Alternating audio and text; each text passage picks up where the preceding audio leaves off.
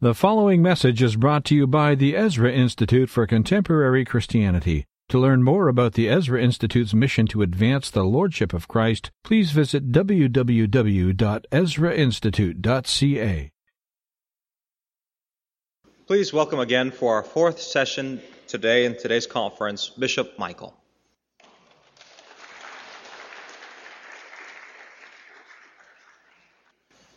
Well, that's what I call a short introduction. the, all the better for it. Thank you. Thank you also for replenishing my Coke. It's uh, much appreciated.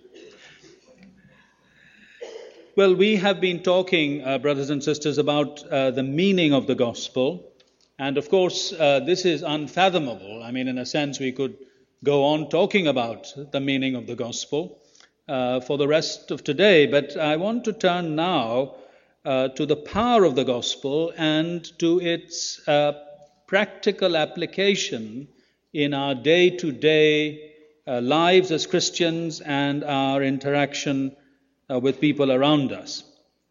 And I want to begin really uh, with the fourth chapter of St. Luke's Gospel. And this is, uh, as you will know, uh, the so called Nazareth Manifesto. This is uh, Jesus at home in the synagogue uh, and uh, reading from the book of the prophet Isaiah. He opened the book, found the place where it was written, The Spirit of the Lord is upon me, because he has anointed me to preach good news to the poor. He has sent me to proclaim release to the captives, the recovery of sight to the blind, to set at liberty those who are oppressed, to proclaim the acceptable year of the Lord. Uh, this is, of course, uh, Jesus reading from Isaiah chapter 61. There are some points of difference. If you go back to Isaiah 61, you will find there are some things he does not say. The day of vengeance of our God, he doesn't say that. Uh, because here he is concerned with the good news. Anointed me to bring good news to the poor. Literally, so that the poor may be evangelized, good newsized, I suppose uh, we could say. That is what should be happening to the poor, according to this Nazareth manifesto. Uh, and then he finishes by proclaiming Jubilee. The acceptable year of the Lord is, of course, the year of Jubilee, when debts are forgiven, uh, when people can return home, when uh, goods and land, etc., from which they've been alienated can be restored to them. It is, in other words, a time of healing and of restoration, the acceptable year of the Lord. Well, um, the people in the synagogue were rather appreciative, um, as you have very kindly been uh, so far, um, to what Jesus had said. But then he goes on to say something that makes them less appreciative and indeed outright hostile, because he extends the purpose of this prophecy to the whole world not just to the Jewish people, not just to his own hometown, not just to Galileans, not only to Judeans, but to the whole world. He says, In the days of Elijah, there were many widows in Israel, but Elijah was not sent to any of them. But he was sent to a Gentile in Zarephath. And there were many lepers in Israel in the days of Elisha, and he was not sent uh, to any of them, but to Naaman the Syrian. It's this universalizing of the good news that makes his hometown hostile. How dare you bring all these strange people into our church? I mean, this is a nice club. We are used to having lunch with one another. Uh, we like to sit together and we like to sing songs that everybody knows. And you are jeopardizing all this by bringing in strangers. I was interviewed on the BBC recently by quite a hostile journalist about the refugee situation. And uh, she said to me uh, at the very beginning of the interview, she said, But your Bible says to love your neighbor as yourself. Your, I said, Yes, my Bible also says to love the stranger as yourself. Because you were strangers in Egypt. She was rather taken aback by that. She didn't quite know what next to say. Well, which is always a good thing uh, to, um, to have as um, an interviewer someone who doesn't know quite what to say next, because then you've got the opportunity to say something yourself. But here is Jesus publishing the manifesto, which should also be ours, as far as the practical application of the power of the gospel is concerned. Now, of course, um, in every context, in every situation, uh, we will find different felt needs that people have. Um, and we have to identify what the felt needs are in our particular situation, whether that's a nation or a community or a city like Toronto but there are some things in the Western world, I would say this differently if I were saying this in the Middle East, for instance, today.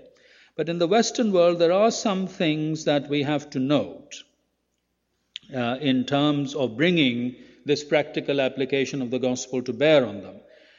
The first is a widespread sense of alienation. I think that has been mentioned already by each of the speakers uh, a sense of alienation. And what is it alienation from? What is this sense of alienation about? Well, I think there are three aspects to it. The first is it is, in the end, an alienation from the very ground of our being. You know, if you find that you cannot ground yourself in the very source of your existence by denying that source, for example, or by being ignorant of such a source, uh, then you are cut off from the well springs of life, aren't you? And many people are cut off. Uh, Hegel has been mentioned pejoratively already. Uh, let me mention him in a slightly more favorable light. Uh, I mean, Hegel saw this. He saw the human condition as alienated from the very source uh, of human existence. And I think he was, he was right in that then we are alienated from one another. Um, even with people whom we uh, think are the most like us, there is a wall of obscurity, of not knowing precisely who or what the other person is, what they are thinking, what they think of us, very importantly, and they equally don't know what we think of them. And so there is the possibility of mutual suspicion and distance uh, amongst human beings, even those who are very like one another, let alone people who are strangers or maybe even our enemies. There is alienation from our work. Uh, Marx uh, said many things that are best forgotten. Yeah.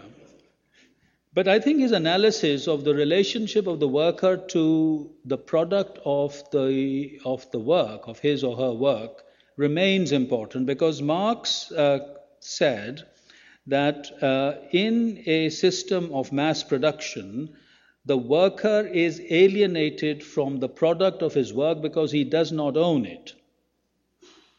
Uh, I mean, I have this, you know, I write books like uh, Joe, and uh, your book is your own until a certain point when the publishers take over. Uh, I'm doing that at the moment. And then it is in their hands. They have the technical expertise. Uh, they know how they're going to lay it out. Um, they choose the cover and all sorts of things and you have this sense of being alienated from your own work. Well, this is definitely the experience, according to Marx, of people and their products in a system of mass production. He also said that uh, workers were alienated from one another because there is uh, each person is engaged in their piece of work rather than a sense of contributing to the whole.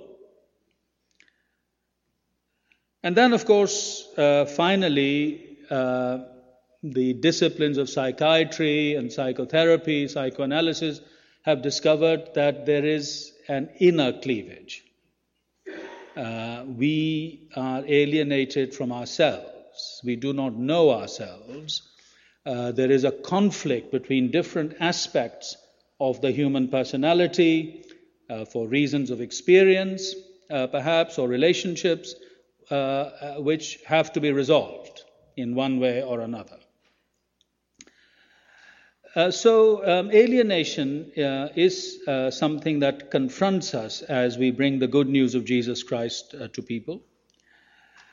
Secondly, uh, there is anxiety. Um, some analyses of modern Western society say that this is characteristic of post Second World War Western societies a sense of anxiety well, about existence itself, the fragility of our lives and our fears of how it can suddenly be brought to an end. I mean, this uh, was shown very clearly in the Cold War with the fear of a nuclear holocaust, for instance. Uh, some of you may, uh, may remember that.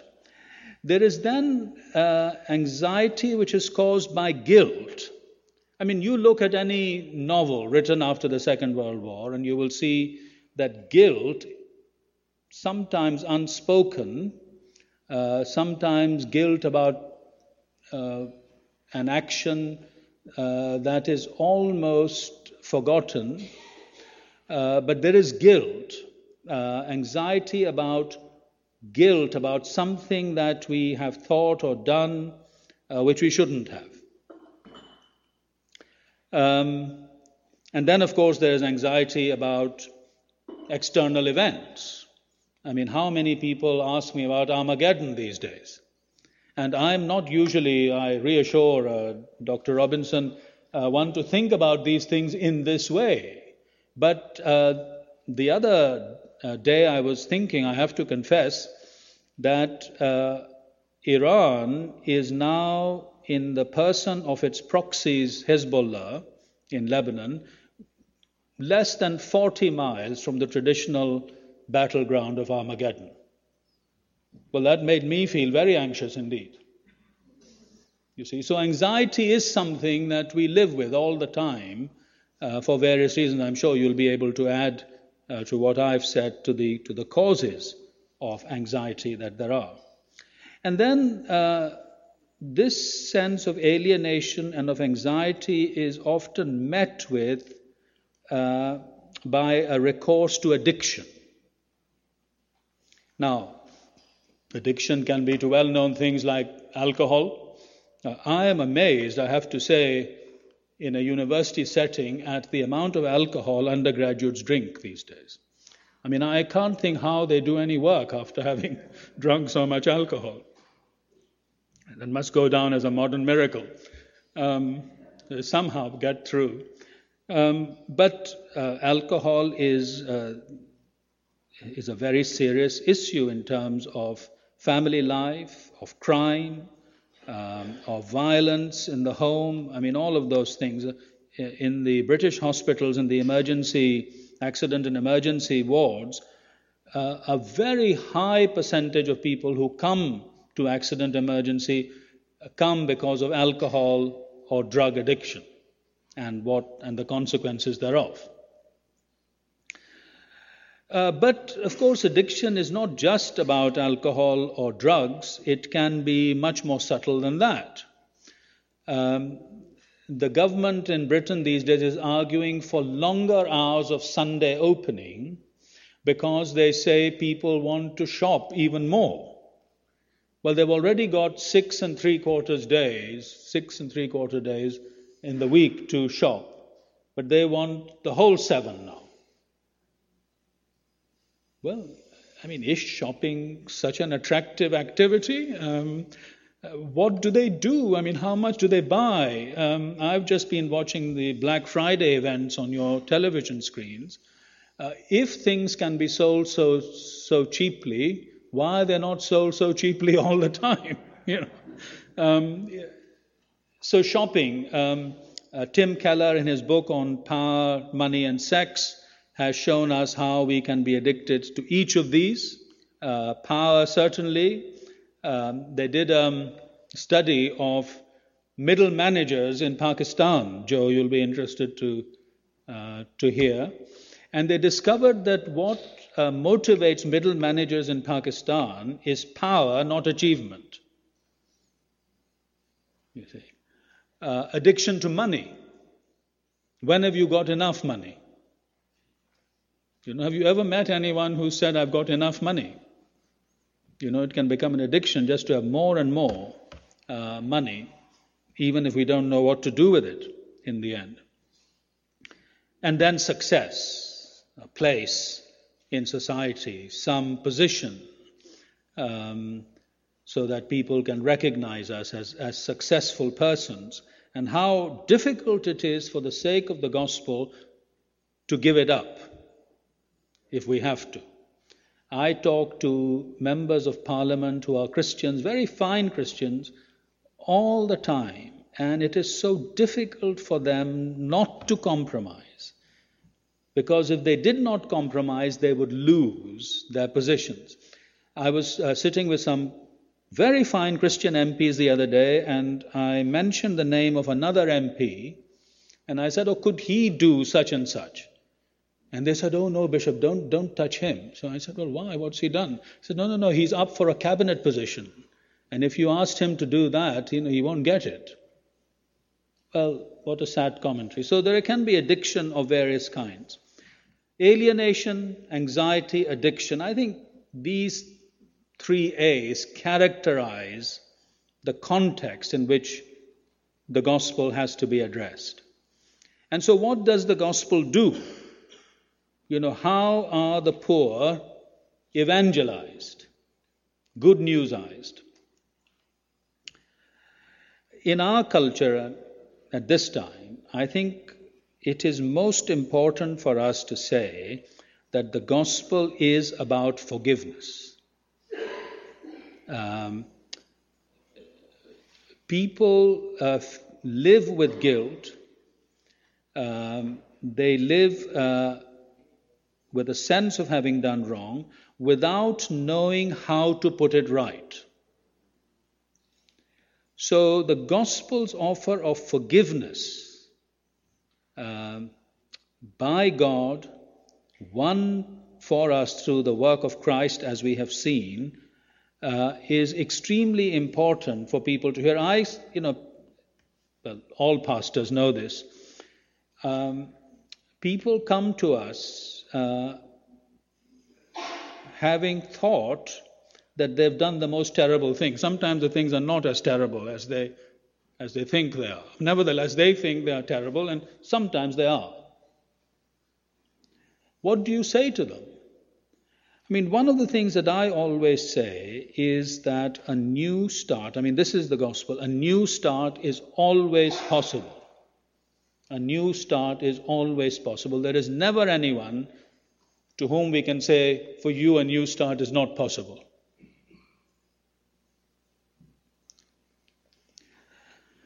But if we preach this kind of forgiveness, then we also have to be forgiving people.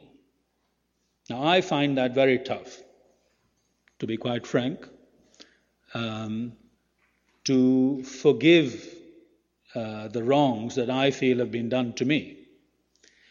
But the point is, we will not ever be credible uh, as disciples of Jesus Christ if we do not say, Father, forgive them, if we do not say, I forgive you. Uh, and we find this very difficult. And this is one of the reasons why the gospel doesn't become credible to more people.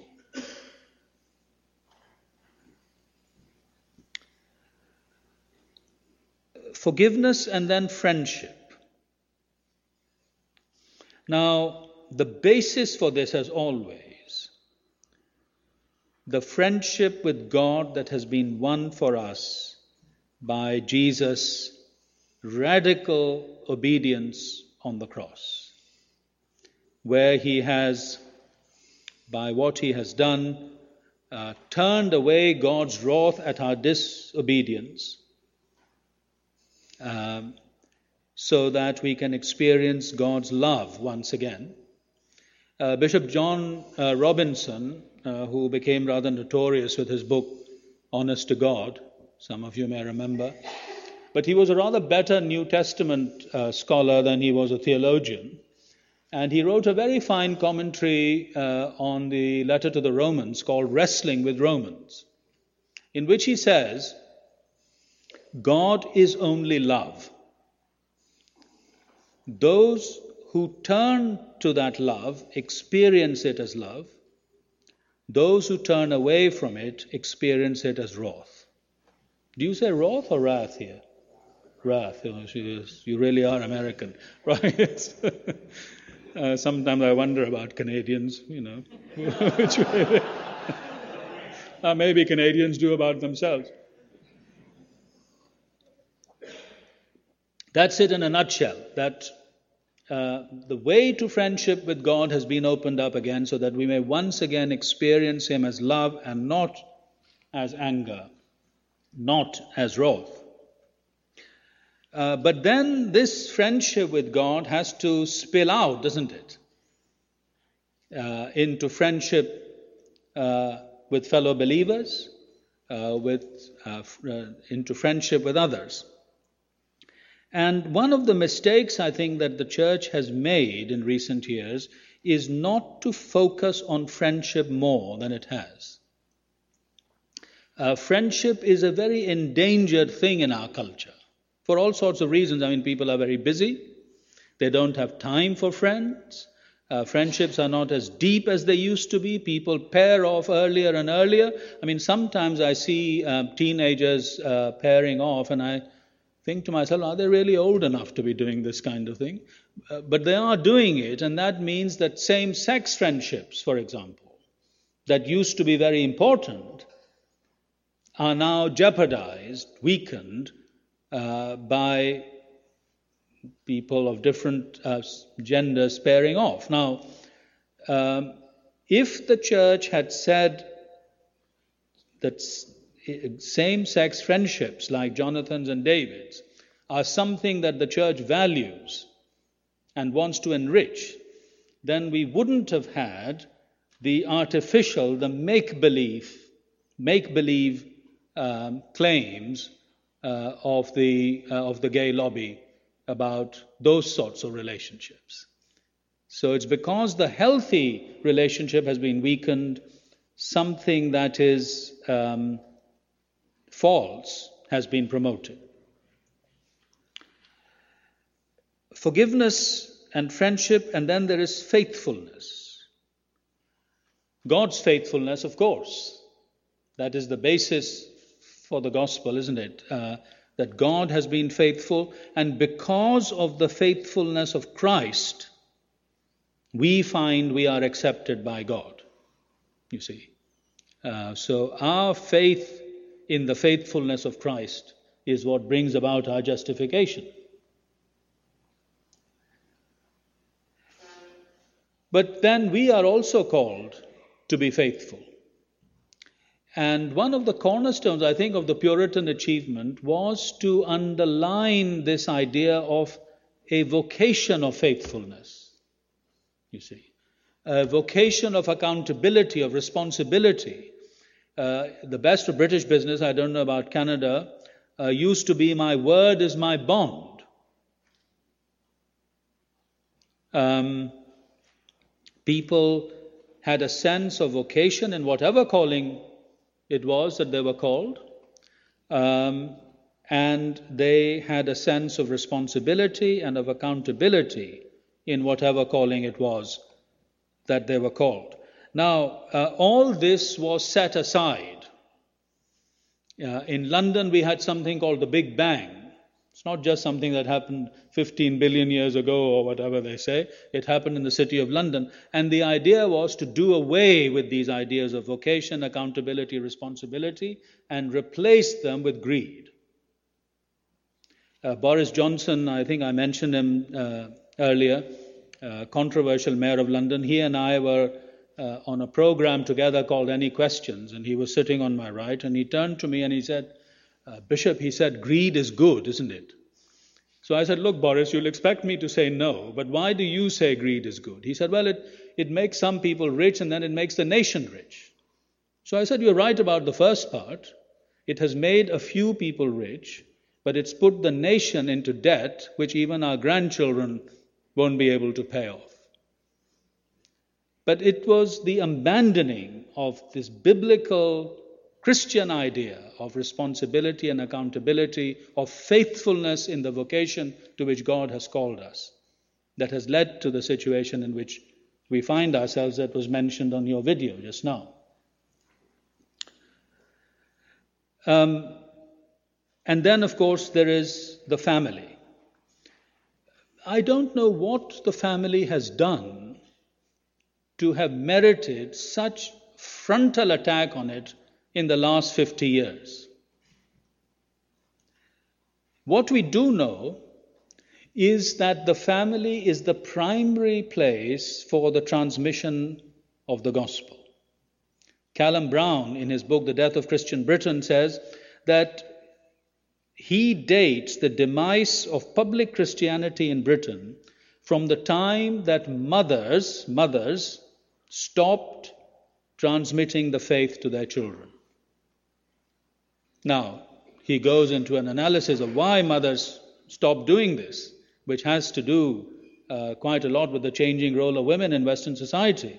I don't have time to go into the rights and wrongs of this, but there we are. When mothers stopped transmitting the, he says, the faith in Britain was not transmitted essentially by the churches, not even by the schools, it was by the women in the home.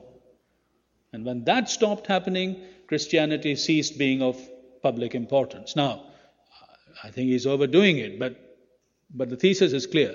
Uh, in this, uh, on this continent, Mary Eberstadt uh, has also pointed out that the fortunes of faith and family go together. Decline in the family, decline in the faith. Stronger families, stronger the Christian faith. And I, I think this is uh, basically right. Now, um, the Christian faith uh, is, of course, about recognizing the spiritual aspirations of people. Um,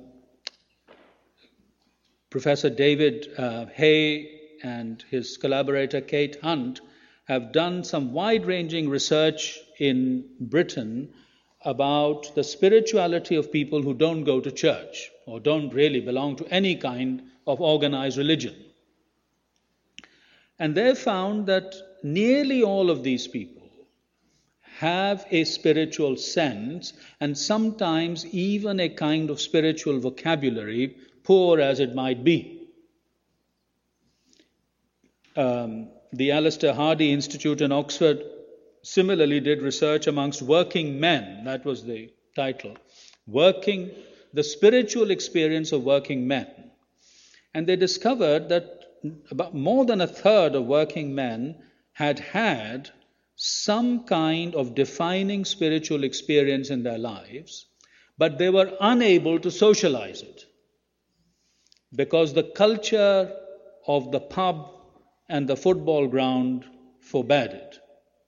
There was no way for them to talk about it. So they never talked about it, never grew, didn't come to anything.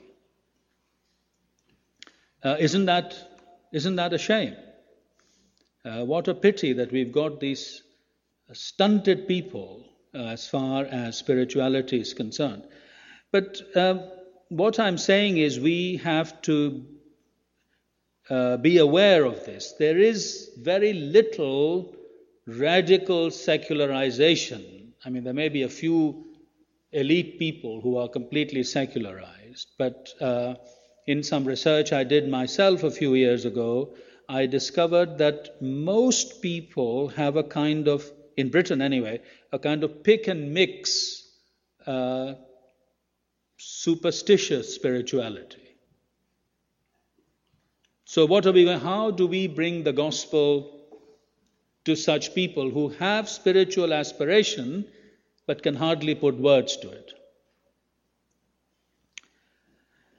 Uh, in this connection, um, also with uh, people coming to Christian faith from another faith background, my experience is uh, that, of course, these people will always acknowledge there are many things in their background that have to be put away, that are under the judgment of Christ, uh, and uh, they do um, put them away, even if they have to struggle with them. But I've never met anyone yet from another faith background who has said, that everything before his coming to Christ or her coming to Christ uh, was entirely useless. For many of them, many of their experiences were leading them to Christ. Uh, some might even say they were a kind of preparation uh, for the gospel for them. So, how we handle people's spiritual awareness in bringing the good news of Jesus Christ to them is extremely important. To be able to discern from what is truly a movement of the Holy Spirit uh, from what is uh, erroneous, what is false. Um, but this, if we think of the spiritual, we must also think of the bodily. And I'm so glad that um, both uh, Joe and David have, have talked about this, that of the importance of the body, um, the miracle of the body. You know, if we sim- simply and suddenly escape to the soul, or the uh, whatever you call it, then we uh, neglect what is the miracle of the body. Um, amazing. I mean, just take any aspect of the body and think about it, you'll see what a miracle the body is. Um, and um, Christians need to take the body more seriously uh, as a way of worship. Uh, I mean, this is where our sort sitting in the pews relatively comfortably kind of Christianity. I mean, I've been sitting in that pew all day, so that's why I say relatively comfortably.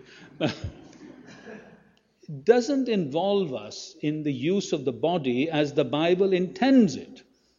Kneeling, standing for prayer, raising our hands in prayer, proskuneo and its Hebrew equivalent all mean putting our heads to the, to the floor in prostration uh, the great figures, I, I, know you can't hear uh, this uh, perhaps, David, but the great uh, images of worship in the book of the Revelation are so much about posture, aren't they? Well, what are we doing with our bodies in our worship of God? How are we valuing our bodies? And I think quite a lot of Christian teaching needs to happen in that way. But then there is also the mind, the forming of a Christian mind. I'm so glad that the Ezra Institute is doing this. I am a great um, sympathizer, I think is the word, of the charismatic movement. I think it has uh, loosened Christians, uh, made them less rigid, relaxed them. Uh, you know, all of us sing those songs and so on that the charismatic movement has produced and so on. Fine, excellent. But it has had the effect of Christians not taking the mind seriously enough. Uh, and just as the body is God given, so is the mind. It is there for you to use it, uh, not to pickle it and to, you know, put it away somewhere. Well, sometimes it seems as if, you know, that is what's happened uh, to Christians. I was um, on a series of television programs called The Soul of Britain. Are you going to show me the thing, are you? Oh, really? I think you've just remembered that. I'll ignore it, I think, because I asked.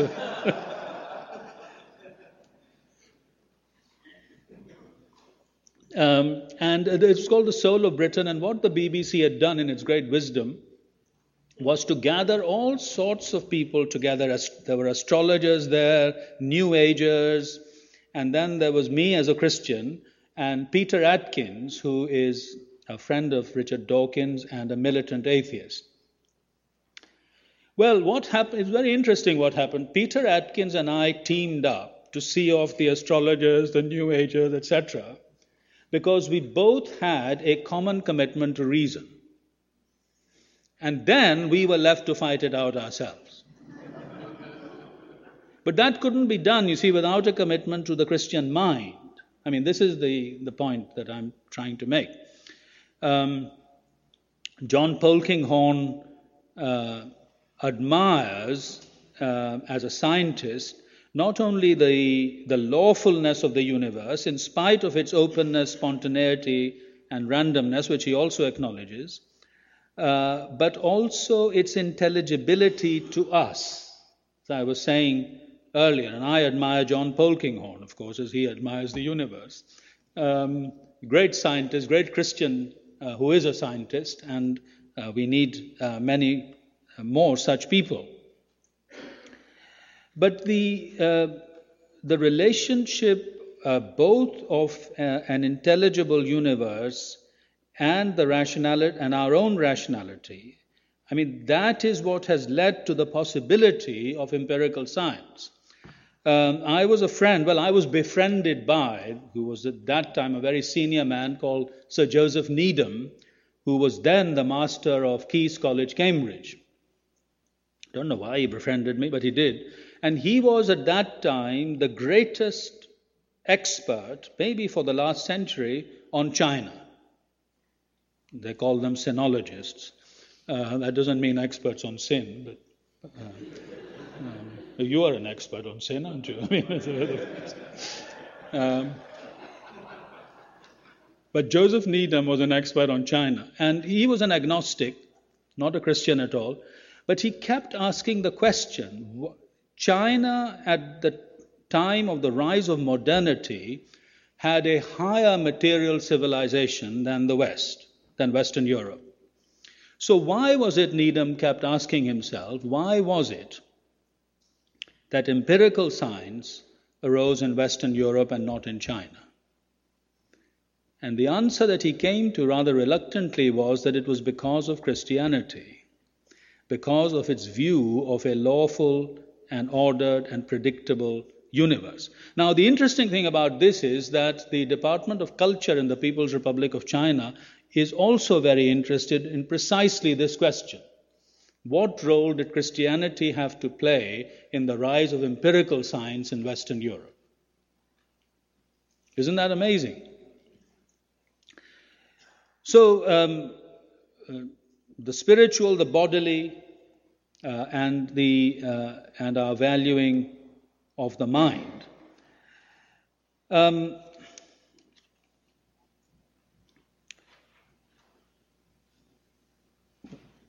Science, uh, of course, uh, has asked uh, certain kinds of questions. It has asked the what kind of question. Uh, what is this thing? I was asked to preach the 150th uh, anniversary sermon uh, for the, I think it was the death anniversary. No, was it the death or the? Yes, it would have been um, the death anniversary of Charles Darwin. Um, Yes, it would have been the death, I think. Uh, anyway, I was asked to preach this sermon, and so I had to do some research on Charles Darwin. And I discovered that for several years, Darwin uh, did research on barnacles.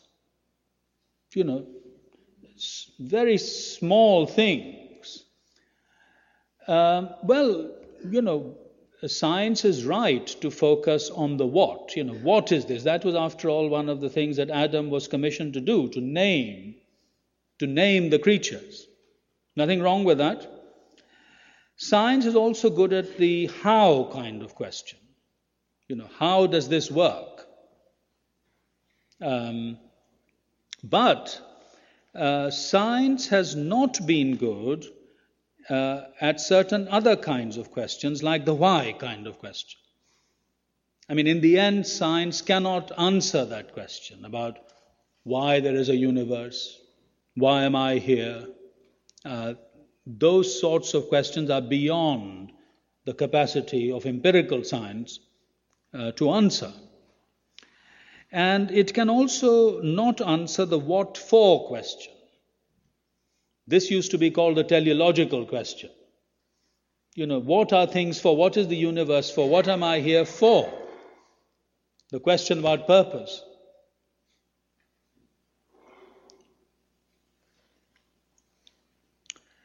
And then um, there is this strange idea. I came across this in doing research on Darwin that science suddenly came, as we know it, into existence in the 19th century. You know, it suddenly sort of took off from almost nowhere.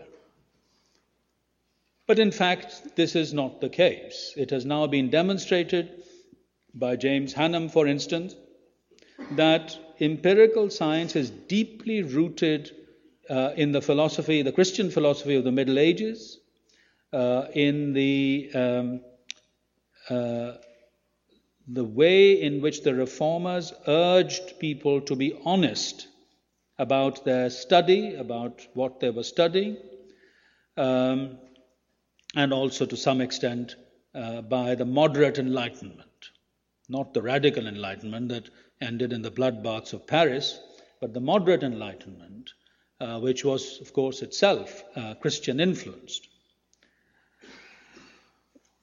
In the same way, um, we can think about time. I mean, one of the uh, features of the modern world has been a flattening of time. So, uh, all ancient religions, as far as I know, think of time as cyclical, as going round and round and coming back to the same place. The modern scientific view uh, tends to be of time going, as it were, towards the extinction, the heat death of the universe. It is only biblical time that is open and progressive. And actually, that is that is the idea of time that most people work with. I mean, most people don't work with the idea of time as leading to the heat death of the universe. I mean, you'd have large scale depression on your hands if, if, if they did. And um, although there's greater fascination with Indian ideas about the cyclical nature of time, it is only the Bible that can give us a sense of time which is open, progressive, developmental on which so many of our activities, of course, depend. One of the things that the church did uh, in the past was to take people out of mundane time um, from one season to another. So tomorrow is Advent, and I can see all these preparations for the beginning of Advent. Well, that was to make people think about something the coming again of Jesus Christ or Easter or whatever. What has happened with secularization is a flattening of time, so that time has become simply chronological succession. Um, and if we are going to appeal to the imagination of people, we have to somehow to re-enchant time. I think that is what you're doing tomorrow. It looks to me uh, because people need to be taken out of themselves uh, to uh, something that is beyond them, that is beyond mere chronological succession, but is actually purposive. And the same can be said also of space, by the way. Um, at one time, the Holy Land was thought of as the fifth gospel uh, because people thought, one minute left, my goodness, uh, I am going to transgress this time. Uh, uh, because people thought that you could understand the four Gospels better if you went to the Holy Land, or at least if you studied. If you couldn't go, you could study it. But now there is no such thing as sacred space.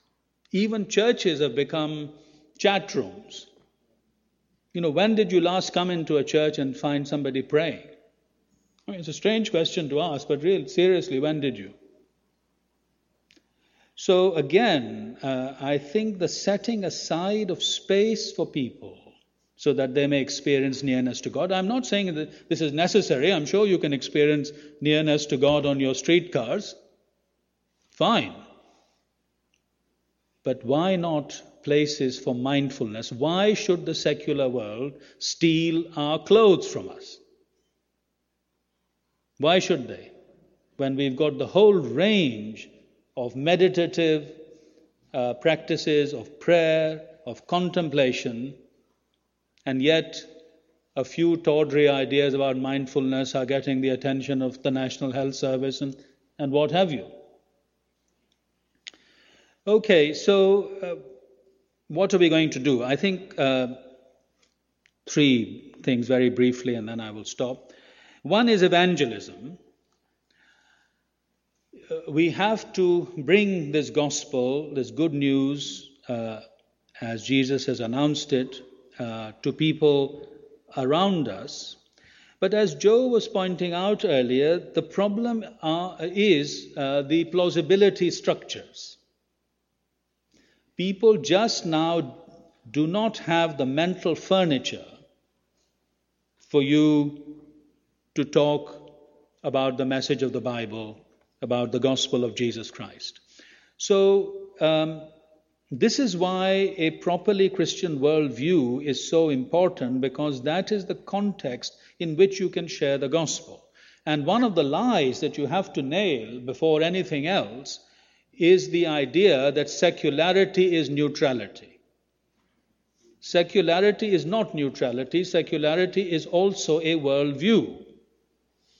Uh, and when it comes down to it, it comes down to comparing people's worldviews, whether they have uh, an Indo European worldview, which is gaining currency um, very rapidly these days, or a secular worldview, or a Christian, and which makes sense. I mean, this is what we have to ask our neighbors and friends which worldview makes most sense of this world, of your life, of the future, of our society? So the plausibility structures have to be restored because they have been damaged and indeed neglected even by the church. Secondly, um, the, the Christian community, the congregation or the church, um, in the Western world, uh, for a very long time, we have worked with a pastoral model of the church um, hatching, matching, dispatching. Uh, you know, pastors are good at that. Um, uh, therapy for individuals or couples in the study, they're very good at that. But of course, the problem is that is not a missionary model, whatever its value. And every congregation has to decide whether it is going to turn from a pastoral to a missionary model of the church. This is going to be costly. I mean, not in terms of money, but in terms of time, interest, and so on. I compare this to the two evangelical metaphors of salt and light. Salt works invisibly. Yeah? It nurtures, it um, um, provides taste, it preserves, but it's not, if you see salt visible on food, there's probably too much on it or in it. And that has been the model of Western churches, working invisibly with the grain of society. That's not wrong. But the question is should our metaphor now change from salt to light? And light, of course, works by being visible. There's no point having light, as Jesus said, and putting it under the table. You put it where everyone can see it and be seen by it see it and be seen by it. So, which is it going to be? Are we going to persist with the salt metaphor? That's also an evangelical metaphor. Or are we going to switch to the light one? Is the congregation going to be, as Lesslie Newbigin said, the best hermeneutic of the gospel? It's up to you. Thirdly and finally, this is, this is the preacher's finally, uh, what about society? How are we going to uh, engage with society? The people of Israel, when they were going into exile, unwillingly into Babylon, were told by God through the prophet Jeremiah Yes, you are not willing to sing the Lord's song in a foreign land, but the Lord's word to you is to do what? To settle down in your place of exile, to build houses, to plant gardens, to eat their produce, to marry and be given in marriage, to have children, and to pray, to pray for the welfare of the city to which you have been sent. You see, so even if we are in exile, we are not excused involvement. And this is seen, of course, in the attitude of uh, Daniel and his friends, precisely in that exile that they make important contributions to the polity, the administration, and the social welfare of the place to which they have been sent, except when they're asked to do something that God has forbidden. Yeah? Um, or they are forbidden to do something like turning east to Jerusalem that God has commanded. Then they have to say, as the early Christians did, we must obey God rather than men. Refusing to burn that little pinch of incense to Caesar and acknowledging him as Dominus et Deus, Lord and God.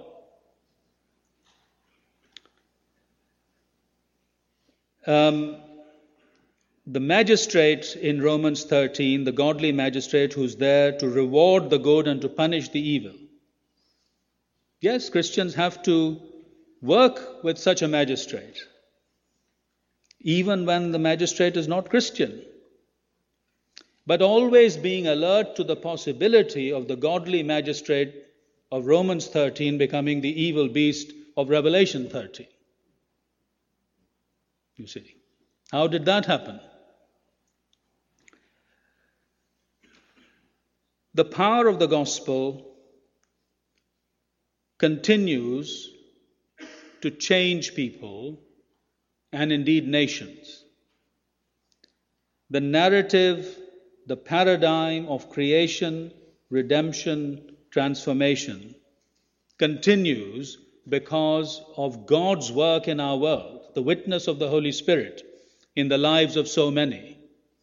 Uh, the work of the eternal Logos illuminating people's hearts and minds uh, wherever um, we find them. We've got to keep our nerve. At this time, great hostility, perhaps unprecedented hostility, that the church is facing. But the power of the gospel is such, the world view of the Bible is such that it will continue to challenge and transform people. Sometimes that happens because of what we do, sometimes because of the sovereignty of God. I am always amazed how people are attracted still out of the world to the worldview of the Bible and to the transforming power of the gospel. I am so delighted that God has put this church here in the middle of Toronto at this very challenging time with this vision, which is coherent, cohesive, and transforming. I pray that more and more people uh, will come to be affected by it, influenced by it, and changed uh, by the gospel that you are committed to uh, for service in the church and in the world. May it be so. Amen.